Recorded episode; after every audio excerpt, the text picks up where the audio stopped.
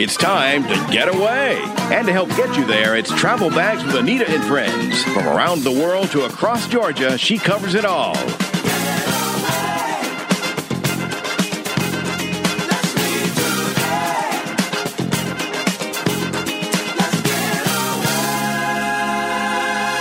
Now, here's the host of Travel Bags, Anita Thomas.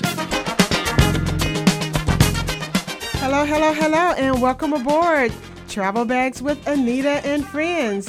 So glad you guys are joining us today. Of course, this is Anita Thomas, the Anita of Travel Bags with Anita and Friends. And as always, sitting in beside me is Olivia. Olivia, hi, how are you today? Hi, Anita, I'm feeling good, happy to be here, and we'll be talking about some sports, tourism, and of course, quarter miles later on. We have a lot to talk about today because, you know, when we go traveling, we meet all of these very interesting people with interesting stories, and really, for me, travel is about that. It's about the interesting people, the culture, the places, the people, all of those things that we get to encounter and experience when we travel. And, you know, I thought today we could also talk with some of these folks that we meet sometimes because they have very interesting stories. For instance, I'd love to talk with Paul Carberry, who has been working in tourism for quite some time, and he is the founder of New Zealand In Depth.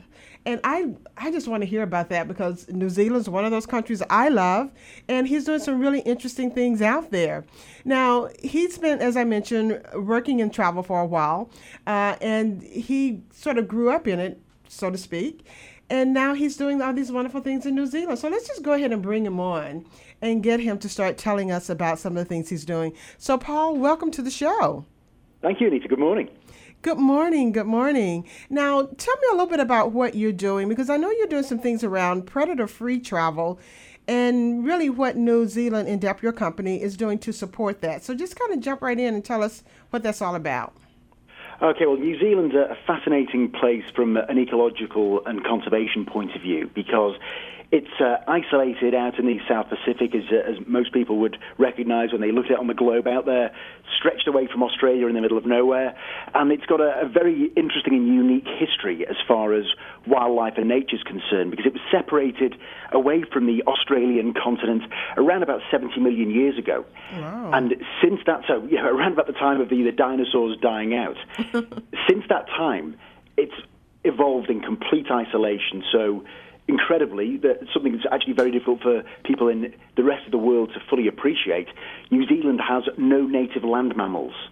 Oh, really? There are, only, there are two species of bat that we think at some stage will probably have been blown over from Australia, and they've they've evolved themselves in New Zealand, but there are no native land mammals, so all the, the animals that we would expect to see in any other part of the world, there are, there are none of them in New Zealand. So all the wildlife in New Zealand, the native wildlife, are either birds or reptiles or invertebrates, so insects, spiders, et cetera. Now, the problem that we have, and this is something that I must admit as a as a an Englishman, as a, as a Brit, that we have to confess to having a, a fair degree of responsibility in, when the the British and the Europeans first started to settle in New Zealand in the seventeen and eighteen hundreds, they brought with them their own introduced animals. And we're talking about things like rabbits and rats, goats, wild pigs, possums from Australia, stoats, for instance, which is a, a sort of weasel, ferret-type creature. Yeah. We brought all of these things in, and unfortunately, the wildlife in New Zealand, the native bird life, the native invertebrate and, and reptilian life, didn't have any defense mechanism. They yeah. evolved in the absence of this type of predator. So many of the birds have become flightless. Many of the birds that anywhere else in the world would nest in the trees, in New Zealand they nest on the ground. Oh. They, they don't have any natural defence. Mm-hmm. So this has been a major problem in New Zealand that's uh, certainly over the last one hundred to one hundred fifty years. And New Zealand has realised that they've got a, a major problem, and they've actually introduced a, a target to remove invasive predator species such as the rats and the the wild pigs and the, the stoats that I mentioned by twenty fifty. So it's a huge undertaking, but it's something that they are actively engaging with the population from a, an educational point of view, getting kids involved at school, and it's something that we as a company have always found to be a very important thing to share with our clients, what's unique about New Zealand's environment, and to try now to, to work with people on the ground in New Zealand to, to really promote this idea of working towards a, a sustainable, predator-free future. Well, that that sounds really fascinating, and I'm thinking, too, that in terms of travel and people coming to New Zealand, it's really important for them to understand that as well, and how their footprint as part of a tourist there can also affect this. Absolutely, and you know, it's the same that we'd find in so many parts of the world, that you'd arrive in New Zealand, and I, I must admit, when I first went to New Zealand in nineteen ninety-seven, I was just blown away by the beauty, by the wilderness, by the mountains and the forest, and didn't actually fully appreciate the, the, the environmental battle that was going on. Mm. And I, so many tourists will will do this in, in all parts of the world. They'll arrive, they'll, they'll look, they'll enjoy, and they'll go away maybe without having that full connection. So we feel, as a New Zealand travel specialist, that we have a, a really clear responsibility to share that message, to make people realise that, yes, it is beautiful, but it's under threat. Right. And I think anyone visiting any destination anywhere in the world has to, it's, as you said, it's about the footprint. It's, it's okay. What, what do we, what do we put back into this destination that we enjoy? How do we, how do we try and make it better rather than just going and taking some photographs and, and going away? So exactly. that, that's why we, we've really been trying to, to promote that idea. Well, I, I love that, and I think it's something that really needs to kind of take hold all over the world, because there are so many endangered species that we like to go, as you mentioned, take those photographs of them, but if they're endangered, you know, they may not be around that long. But now, Paul, tell me a little bit more about your company, though, and some of the other things that you guys are doing. Are you involved with some of the New Zealand wine, kind of jumping over to, to the wine topic? Yeah, well, I'm always happy to, to move on to wine. I mean, it's it's afternoon for me. I know it's morning for you in, in Atlanta, so uh, maybe a bit, or is it, is it ever too early? I don't know. But yeah, we're, we're very... In terms of what we do in New Zealand, we, we are very much a specialist to, to the degree that whatever people's interests might be, whether it's wildlife, bird watching, golf, fishing, wine, we will bring all of that into the programs that we arrange for people. So the wine is something, from a personal point of view, I'm, I'm by no means a wine expert, but I'm, I'm certainly a wine and food enthusiast.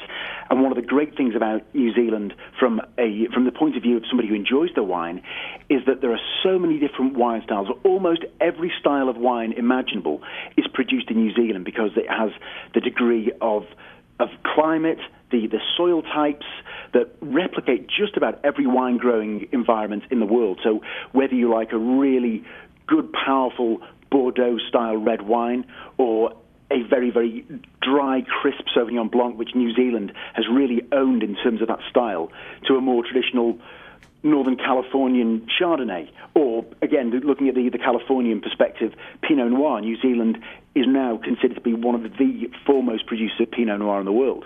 So wow. That's something that we always bring into our itineraries for people who have the interest.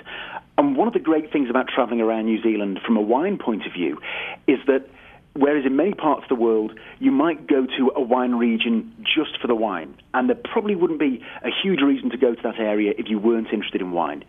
With New Zealand, those wine-growing areas are just part of the scenery. They are, you, you could actually go, if you were teetotal, if you didn't drink at all, you could still go to these areas and, and really enjoy the experience of being out in the environment, being out in the landscape. So it's actually a really good fit. And this is what we'll do. We'll find out what people enjoy, what sort of wine works for them, what their style and their preference is, and we'll help to build an itinerary that brings that in and brings in some of the, the smaller boutique wineries that you wouldn't find anywhere else, you wouldn't see on a supermarket shelf, because often these places, they produce very tiny volumes for domestic consumption only. So we'll, we'll bring those ideas into an itinerary for people. Well, you know, this sounds fantastic, Paul, because what it sounds like is that you guys create all of these very unusual itineraries that are customized really to what the tourist or what the, what the visitor really wants to see and do when they're in New Zealand. So we're coming down to the end of this segment. So can you give us a website or a way for us to find out more information to support all the things that you guys are doing to, you know, help with the predator-free travel, but also, too, just about your, your company? How can we find out more information? So you can find out more about us our website, which is new zealand in depth dot com. Well, that's fantastic, Paul. So thank you so much. You know, Olivia and I, we're sitting here, we're thinking we may need to come over to New Zealand and visit you. Your your trips and your itineraries sound fantastic. So thank you so much for joining us this, uh, today. That's great. Yeah, thanks for having me on, Anita and Olivia. Really appreciate it. Thank you so much. Now, you guys sit tight, because when we come back, as Olivia mentioned at the top of the show, we have lots to talk about today. So don't go anywhere. Stay put. We'll be back in a few minutes. Today's show is brought to you by the Sapporo Island Vacation, and you can check them out at Sapporo Island Beach Vacations dot com. This is Travel Bags with Anita and Friends. Back in a moment. I just want to stay in the sun where I find, I know it's hard sometimes, pieces of peace in the sun's peace of mind. I know it's hard sometimes.